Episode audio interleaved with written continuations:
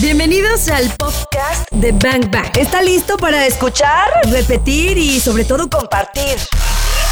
Ya no hay pretextos, nos decían, queremos volverlo a escuchar. Aquí está para que le pongas play cuando quieras. Compártelo. Iniciamos. Resulta un tema un tanto interesante, ¿no? Hablar de cacao justamente ahorita que estamos en, pues tal vez una, una temporada en la que el cacao se ha puesto mucho más en auge. Sí, definitivamente. ¿Y cómo empezó esta historia? ¿En qué momento tu familia era cercana al cacao? ¿Cómo, cómo fue? No, es una historia peculiar. Chistosamente, yo no tenía el cacao contemplado en mi vida. Todo empezó hace más o menos unos siete años. Soy una persona eh, curiosa y que le gusta viajar mucho. Y fue justamente en uno de estos viajes a Oaxaca, que pues bueno, sabemos que es una tierra deliciosa y riquísima, en donde me encuentro con unos kilitos de cacao y por mera curiosidad y por apoyo del comercio local eh, decidí regresar con unos kilos de cacao a casa. Y pues bueno, ahí comenzó la historia de mi cuchina muya. Y unos kilos de más también, seguramente. sí, esos no pueden faltar.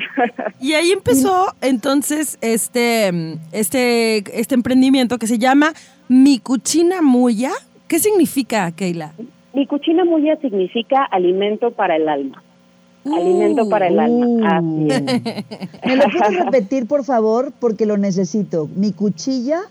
Mi cuchina muya. Ah, mi, Ajá, suena como mi cocina. Ajá. Claudia, a ti que te encantan los apapachos, mira que son abrazos al alma, pues ahora necesitas mi cuchina muya, o sea, alimento para el alma. Muya, qué cosa, qué nombre tan hermoso. Sí. Sí, es un concepto en realidad del cual quedé muy enamorada, sobre todo porque nosotros cuando comemos una pieza de chocolate no nos preguntamos qué hay detrás, ¿no? Normalmente comemos chocolate y es desde esta perspectiva de mm, quiero algo de cariño, quiero probar algo delicioso, es un sabor fuerte, es un sabor imponente, pero realmente cuando nos empezamos a, a observar qué hay detrás, sobre todo la historia que tenemos como país en este ingrediente, pues es un mundo en que ni siquiera yo em, esperaba encontrarme honestamente. Sí, y decidí llamarlo mi cuchina muya justamente porque también tengo ya bastantes años dedicada a la alimentación natural, a la nutrición y me doy cuenta que realmente tenemos un vínculo, una conexión de identidad con el cacao y además que es sumamente nutritivo y decido nombrarlo de esta manera. Pero fue así, o sea, regresaste a tu casa con estos kilos de cacao y ya dijiste voy a hacer algo con esto. No, regresé a mi casa con esos kilos de cacao y empecé a experimentar. Y para ser muy, muy honesta, mis primeros chocolates eran una piedra. no los podías morder, era muy seguro que se te iba a romper un diente. Pero bueno, fue de esa manera que empecé experimentando y poco a poco empecé a refinar el proceso. Y de hecho, aquí viene una parte muy interesante del emprendimiento, porque yo decidí lanzar un producto con el cual realmente no había experimentado mucho eh, y en ese entonces en realidad tenía muchas, muchas ganas de hacer algo nuevo y empecé a lanzarlo al público, empecé a lanzarlo a la venta y me di cuenta que aunque no era un producto tan refinado y no era un producto terminado, había mercado, había una gran demanda. Y aquí viene una observación muy padre para las personas que están pensando en emprender. ¿Qué te parece si regresamos con esa observación y si regresamos con ese proceso de emprendimiento que te llevó a, que surgiera mi cuchina muya? Claro que sí. Bang Bang. Disparando. Información que necesitas. Fue interesante. En ese entonces yo regreso con el cacao y comienzo a, a experimentar, a hacer mis propios chocolates y me animé a venderlos. Empecé a ofrecerlos en pequeñas cantidades, amigos, familiares, conocidos, y me doy cuenta que en realidad detrás de esta curiosidad, pues realmente había un producto muy demandado. Y es muy demandado por razones históricas en realidad.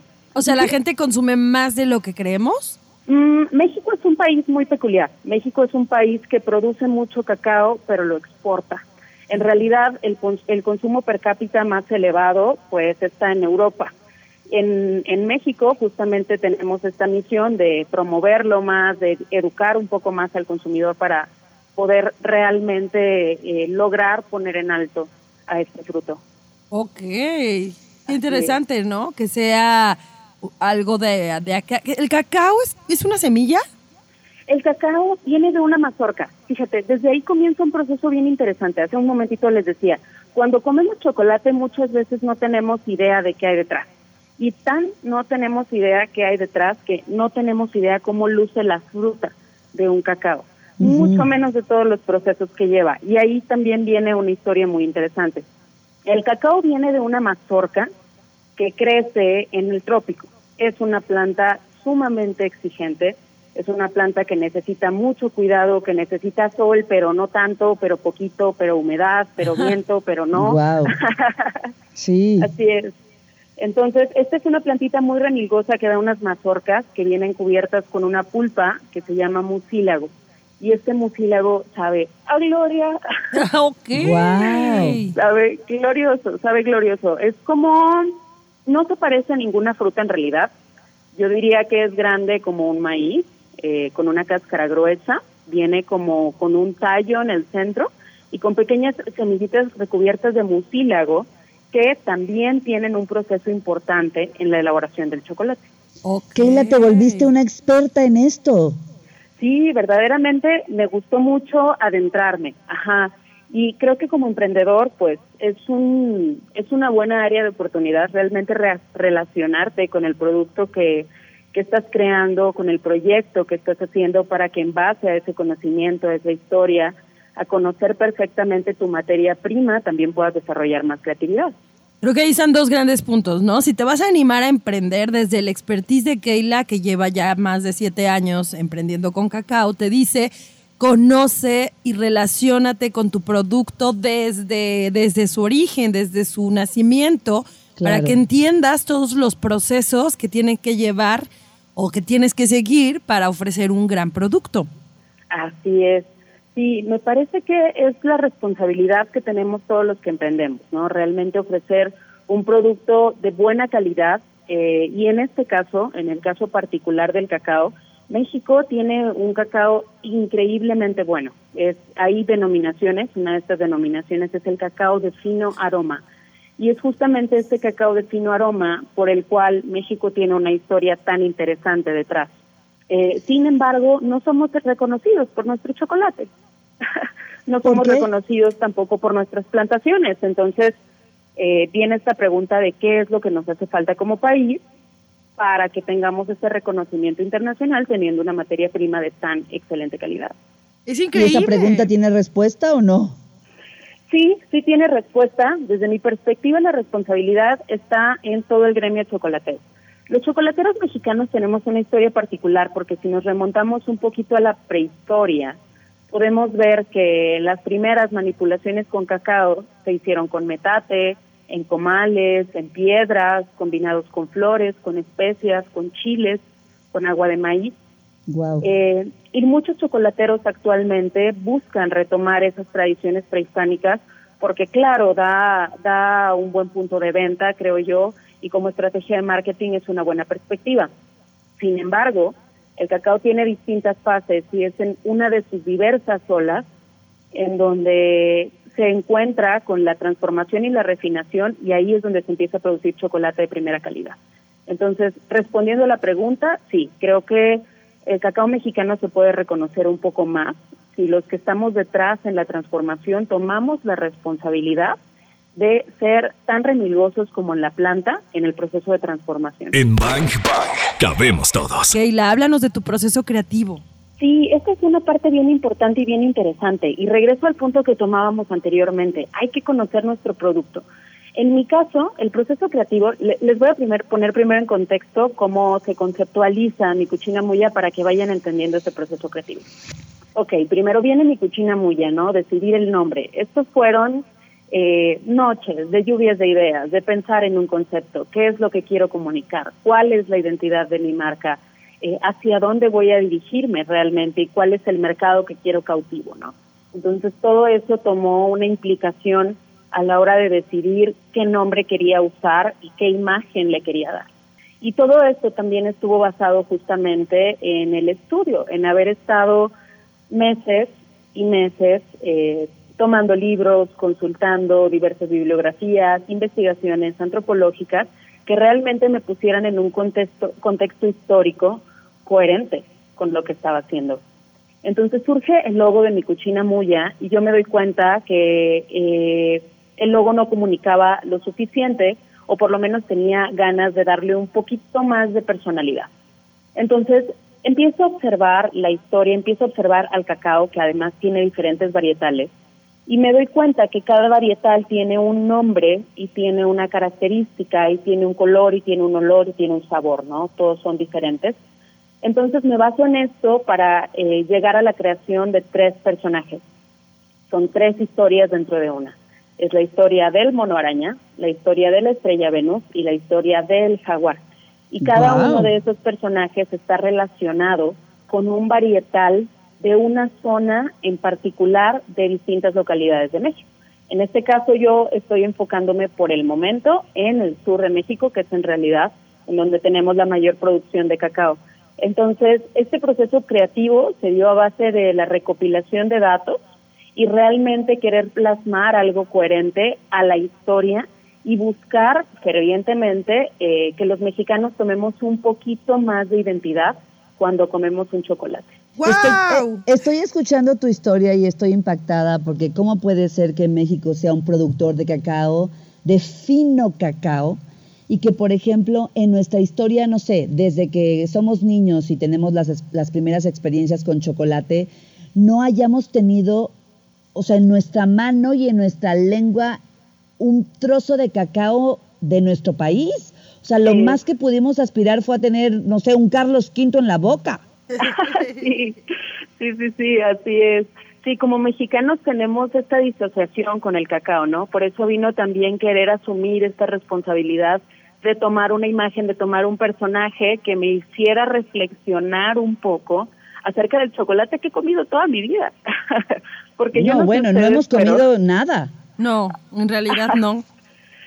bueno, por lo menos yo chiquita, yo era de las niñas que si me mandaban a la tienda con los dos pesos que sobraban, me compraba un chocolate y regresaba con la boca ah, embarrada. Ahí está, ahí está. Oigan, pues la verdad es que me quedo con, con todo lo que dijo eh, Keila en este momento de identidad de marca para todos los que estamos o, están queriendo emprender. Y, y, me gustó mucho, Keila, eh, los ingredientes que nos dijiste, ¿no? Hay que hacer exploración. O sea, yo siempre he dicho, hay que explorar y hay que inspirarnos porque de ahí es de donde surge la verdadera creatividad. Entonces, exploración, recopilación de datos, coherencia entre lo que eres y, o sea, lo que ofreces y lo que proyectas. Eso es súper importante, ¿no? Para poder hacer el nombre, pues también hay que adentrarse y conocer el producto desde el origen, pues la imagen y algo que no dijiste con, con palabras textuales, pero que creo que es el subtexto de todo lo que dijiste, es amor y pasión. Sí, muchísimo, por supuesto. ¿Verdad? Sí, sí, sí. sí. Bang Bang, un bazucazo a tu cerebro. El proceso de crecimiento es una parte interesante, ¿no? Y es aquí que donde creo que empiezan todos los retos del emprendedor. Eh, porque, bueno, hasta ahorita hablamos de la parte romántica. Me gustó muchísimo viajar, ver los cultivos, conocer la historia, ajá, pero ¿cómo lo comercializo? ¿Cómo hago para realmente llegar al, a los clientes, no? Entonces, cuando empezó mi cuchina muy a vender, realmente empezó con cantidades muy chiquitas eh, y empezó a darse a conocer poco a poco y una parte importante de este proceso y de que mi cuchina muya continúe hoy en día en realidad fue en primera instancia la calidad del producto. Entonces regreso otra vez a proponerle a los emprendedores, háganse profesionales, prepárense, estudien para que realmente lo que ofrecen tenga una buena base. ¿Qué fue lo que yo hice? ¿Qué es lo que me ayudó a, hacer un producto de mejor calidad? Eh, estudiar gastronomía. Justamente hace unos años estoy eh, empecé a estudiar gastronomía, primero eh, pues ahora sí que de forma muy empírica, después entro a la escuela y me doy cuenta que entre más preparada estoy y entre más profesional me empiece a poner detrás de la marca, mayor confianza eh, tiene la gente ¿no? sobre este producto. Entonces me preparé, estudié como gastrónoma y empiezo también a darle oferta en redes sociales. Esta creo que es una herramienta súper padre y también es eh, parte de la evolución que estamos teniendo hoy todos, sobre todo con esta crisis, ¿no? Que ahora no podemos salir de casa, las plataformas para vender en línea se han, se han vuelto realmente importantes. Entonces empiezo a ofrecer así los productos, empiezo a ofrecerlos también como gastrónoma, como chef, y esta imagen ayuda a que las personas se sientan más en relación. Y en segunda instancia eh, fue relacionarme directamente con el nicho del mercado. Como gastrónoma también tenía que observar y como chocolatera tenía que observar quién era mi cliente. Al estar trabajando realmente con un chocolate tan peculiar y los mexicanos al estar tan acostumbrados a consumir mucho azúcar, tenía que prestar atención hacia qué segmento de mercado me iba a dirigir.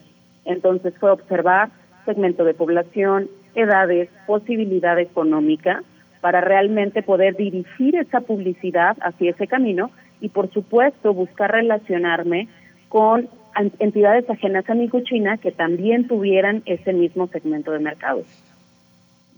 Ok, estoy haciendo yo anotaciones. ¿Saben por qué? Porque, porque aunque parece que, que Keila lo está hablando muy desde su perspectiva y su conocimiento, que esto está maravilloso, nos está dando de verdad, creo que muy buenos puntos para poder emprender en cualquier, en cualquier nicho, en cualquier área, ¿no? Porque me encanta que dice, eh, profesionalícense, estudien, ¿no? Eh, chequen para dónde se van a dirigir y bueno, investiguen todo de eso, porque a mayor conocimiento, mayor confianza. Y si tú le das a la gente un producto con la total confianza de que está bien hecho, pues la gente, la gente lo va a sentir y eso va a, va, a crear verdadera empatía, ¿no? Entonces, creo que es bien importante lo que estás diciendo, Keila. Keila, ¿y tu producto se, se compra en, en, tiendas o se ordena contigo?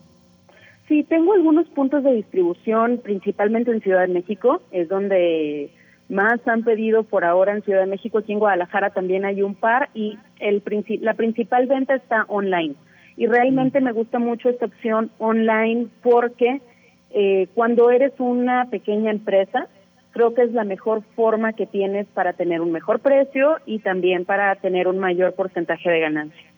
O sea que podemos ir a tus redes y desde ahí nos vas direccionando. ¿Qué te parece si nos hablas de, ya para terminar, cuáles son estos productos, no? O sea, ¿qué ofreces? Eh, supongo que no solamente es cacao en polvo o chocolate, habrá más productos que mi cuchina mula ofrece y cómo llegaste hasta ellos. Vamos a continuar, pero ya regresamos para cerrar el tema y que nos digas, mira, estoy babeando. ¿Dónde comprar, por favor? Yo estoy igual. Oye, y que Keila no se vaya sin darnos sus tres máximas para emprender. O sea, yo quiero saber en esa cabeza qué ocurrió, cuáles son las tres cosas o las tres tuercas que se tienen que ajustar para que cualquier emprendedor diga hoy día sí, sí, sí. Cari Torres y Claudia Franco. Bank Bank. ¿Estás listo? Actualmente mi cuchina Muya ofrece eh, chocolate en diferentes porcentajes. Recuerden, al principio les decía, mis chocolates eran una piedra. Hoy en día la propuesta de chocolatería de mi cuchina Muya está basada en el chocolate conchado, que es un chocolate que tú lo tocas con la lengua y se derrite. Mm. está, exacto, está elaborado para que tengamos esta sensación realmente de placer cuando lo comemos, que se derrite el chocolate en la boca y que tengas una sensación de una gama de sabores muy, muy amplia. Entonces, ofrecemos chocolate en distintos porcentajes. Ofrecemos un producto que lo creé eh, pensando en las necesidades de, de las mamás que no quieren darle azúcar a sus hijos porque mi Cuchina Muy es una marca que tampoco usa refinados, procesados, azúcares, conservantes, edulcorantes, nada. Queremos que coman cacao de verdad.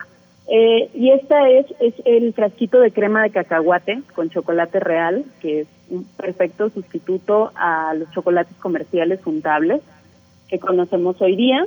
Y el tercer producto son unas trufas, que creo que a todos nos gusta tener este bocado de chocolate un poco más dulce de lo normal y son unas trufas elaboradas con dátil y almendra. Una mm. propuesta realmente bastante saludable. Mm, mm, oye, mal, muy mal. Oye, Claudia, de, de hacer chocolates este, con consistencia de piedra a chocolates que son mantequillita que se derrite en la boca. O sea, qué maravilla, ¿no? Qué maravilla. Y Keila, tus tres máximas para emprender. Tres máximas para emprender. Ok, primero sean curiosos, sean curiosos, exploren, siéntense un día, hagan una lluvia de ideas, vean qué es realmente lo que les apasiona y empiecen a explorar sobre, sobre eso. En segunda instancia, sean creativos eh, y creen un proceso de identidad que realmente los apasione. Tercera, no le tengan miedo a aventarse al mundo, aviéntense, porque de verdad creo que como emprendedores tenemos esta sensación de que algo que nosotros hicimos con tanto amor y tanta pasión pueda ser rechazado y eso nos puede causar miedo, pero casi siempre, por lo menos como emprendedora lo he descubierto, es mucho más el conflicto que creamos en nuestra cabeza que la dificultad. Mira, qué bonito. Es un zumba su casazo. Casi siempre es mucho más que... Es el conflicto que creamos en nuestra cabeza que la dificultad de, de, ir por ello, de conquistar. O sea, es el más el pancho que haces en tu cabeza que lo que está ocurriendo. Así es. ok, Keila, pues fue maravilloso tenerte.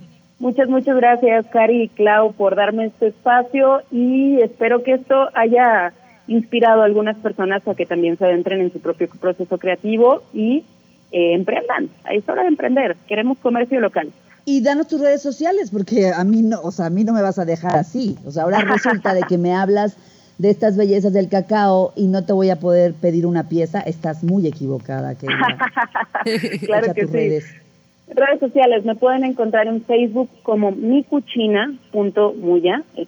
Podría sonar un poquito complicado el nombre, así que se los deletreo.